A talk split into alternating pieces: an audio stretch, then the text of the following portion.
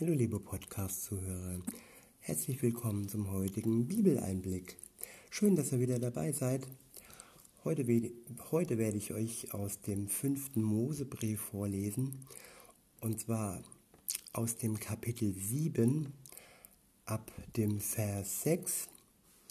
Ich werde heute die Übersetzung Hoffnung für alle benutzen und ab Vers 6 heißt es, denn ihr seid ein heiliges Volk Ihr gehört ganz dem Herrn, eurem Gott. Er hat euch aus allen Völkern der Welt zu seinem Eigentum erwählt. Das hat er nicht etwa getan, weil ihr zahlreicher wäret als die anderen Völker, denn ihr seid ja das kleinste allen Völkern, das kleinste von allen Völkern. Nein, aus Liebe hat er sich euch zugewandt und weil er das Versprechen halten wollte, das er euren Vorfahren gegeben hat, und weil er das Versprechen halten wollte, das er euren Vorfahren gegeben hat. Darum hat er euch mit starker Hand aus der Sklaverei in Ägypten herausgeholt. Er hat euch aus der Gewalt des Pharaos, des Königs von Ägypten, erlöst. So erkennt doch, der Herr, euer Gott, ist der wahre und treue Gott. Über tausende von Generationen steht er zu seinem Bund und erweist allen seine Güte, die ihn lieben und sich an seine Gebote halten. Die ihn aber verachten, bestraft er mit dem Tod. Er zögert nicht, sondern gibt ihnen gleich, was sie verdienen. Darum lebt nach den Weisungen, Ordnungen und Geboten, die ich euch heute gebe. Wenn ihr sie befolgt, wird euch der Herr sich an seinen Bund mit euch halten. Ihr werdet weiter seine Güte erfahren, wie er es euren Vorfahren zugesagt hat. Er wird euch lieben und segnen, euch viele Kinder schenken und euer Volk wachsen lassen, in dem Land, das er euren Vorfahren für euch versprochen hat. Werdet ihr Getreide, Weintrauben und Oliven in Hülle und Fülle ernten. Eure Rinder, Schafe und Ziegen werden sich stark vermehren. Ihr werdet reicher gesegnet sein als alle anderen Völker. Niemand von euch wird unfruchtbar sein, kein Mann, keine Frau und auch eure Tiere und auch keines eurer Tiere. Der Herr wird euch vor jeder Krankheit bewahren. Die schrecklichen Seuchen, die ihr in Ägypten kennengelernt habt, wird er von euch fernhalten und sie dienen und sie denen schicken, die euch hassen. Alle Völker, die der Herr in eurer Gewalt, in eure Gewalt gibt, sollt ihr ausrotten. Habt keine, habt kein Mitleid mit ihnen. Dient niemals ihren Göttern, sonst wird euch das zum Verhängnis. Vielleicht denkt ihr, diese Völker sind mächtiger als wir. Wie können wir sie vertreiben?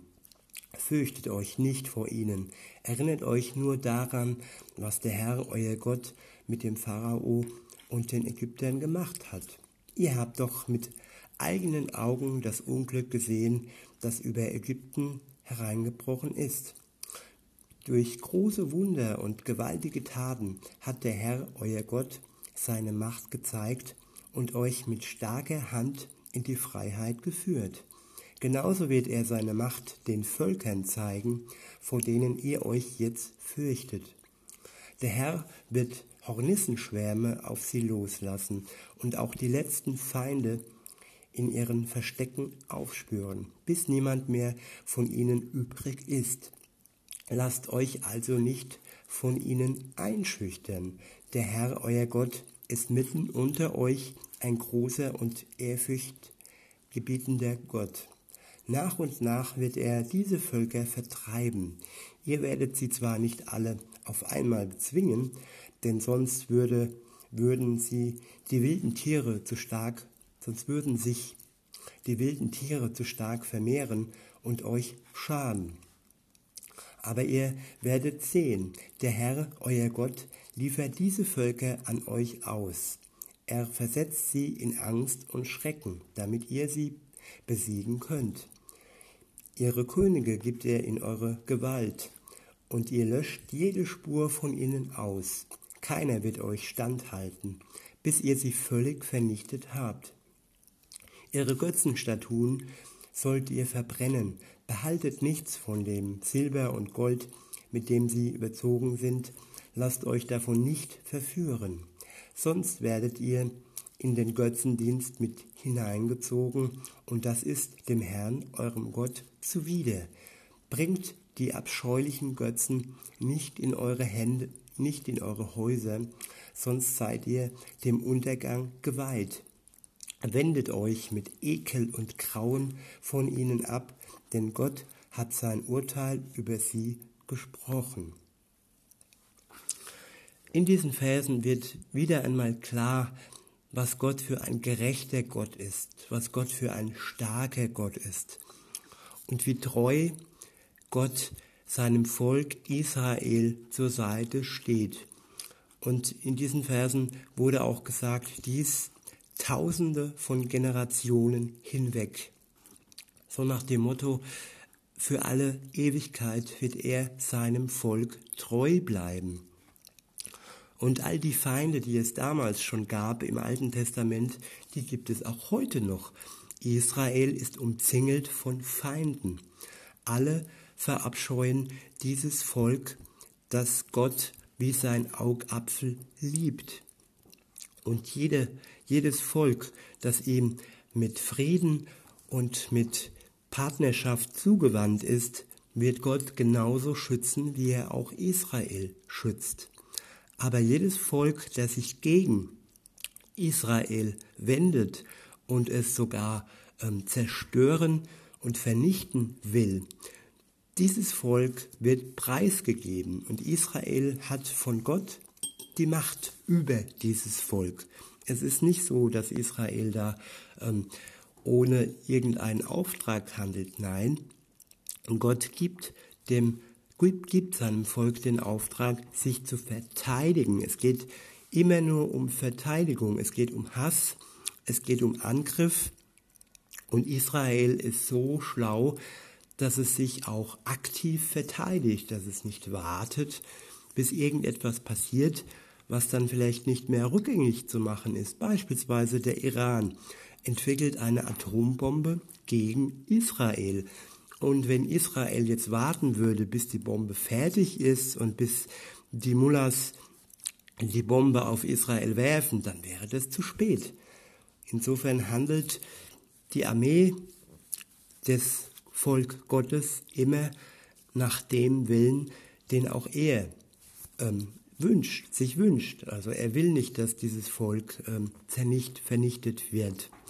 Und auch wenn es viele schon probiert haben und auch wenn viele noch irgendwo stolz auf das sind, was Hitler versucht hat. Hitler wurde besiegt und dieses Nazi-Volk ähm, wurde besiegt. Es steht auch irgendwo in den Versen, die wir gelesen haben, dass äh, Israels Feinde nicht sofort ähm, ausgeliefert werden und sofort komplett zerstört werden. Und das ist halt auch eine Sache, dass das nach und nach passiert. Deshalb gibt es ja immer wieder und wieder Kriege gegen Israel. Und ähm, das ist praktisch ein ewiger Kampf, ewig ein Gänsefüßchen, denn wenn Jesus wiederkommt, dann wird all dem wirklich äh, ein Riegel vorgeschoben und dann ist Schluss mit diesem Krieg gegen sein Volk. Und so ist es auch für uns, für unser Volk wichtig, dass wir das immer im Hinterkopf haben, dass wir nicht vor Angst uns vor diesem Volk ähm, verbeugen und es respektieren, sondern weil Gott uns liebt. Und wenn wir wissen, dass Gott das Volk Gottes, dass Gott Israel liebt, dann können wir doch nur so handeln, dass wir wirklich dieses Volk achten. Und dieses Volk, das den gleichen Gott anbetet wie wir. Es ist kein anderer Gott, es ist Gott der Vater. Es hat, es hat zwar zu dem Sohn noch nicht den Zugang und der Zugang, Zugang wird äh, erst wirklich komplett äh, hergestellt, wenn Jesus wiederkommt. Aber trotz alledem, Gott der Vater ist der gleiche Gott, den auch wir haben. Das müssen wir uns auch vergegenwärtigen. Und alle anderen Religio Religionen haben nichts mit unserem gemeinsamen Gott gemein. Es sind alles entgegengewandte Götter, die zum Beispiel sagen, die Bibel wäre verfälscht, sie wäre falsch und ähm, oder die sich ganz gegen die Bibel wenden. Es gibt wirklich nur zwei Religionen, die da an einem Strang ziehen. Das ist das Christentum und das ist das Judentum. Und in diesem Sinne wünsche ich uns wirklich viel Einfühlungsvermögen, was Israel ein, angeht und gerade was den Vers, die Verse von heute angeht, wirklich auch den Blick auf Gott, der wirklich ein gerechter Gott ist und der durchgreift und der es nicht zulassen wird, dass sein Volk zu Schaden kommt. In diesem Sinne wünsche ich euch einen schönen Tag und sag bis denne.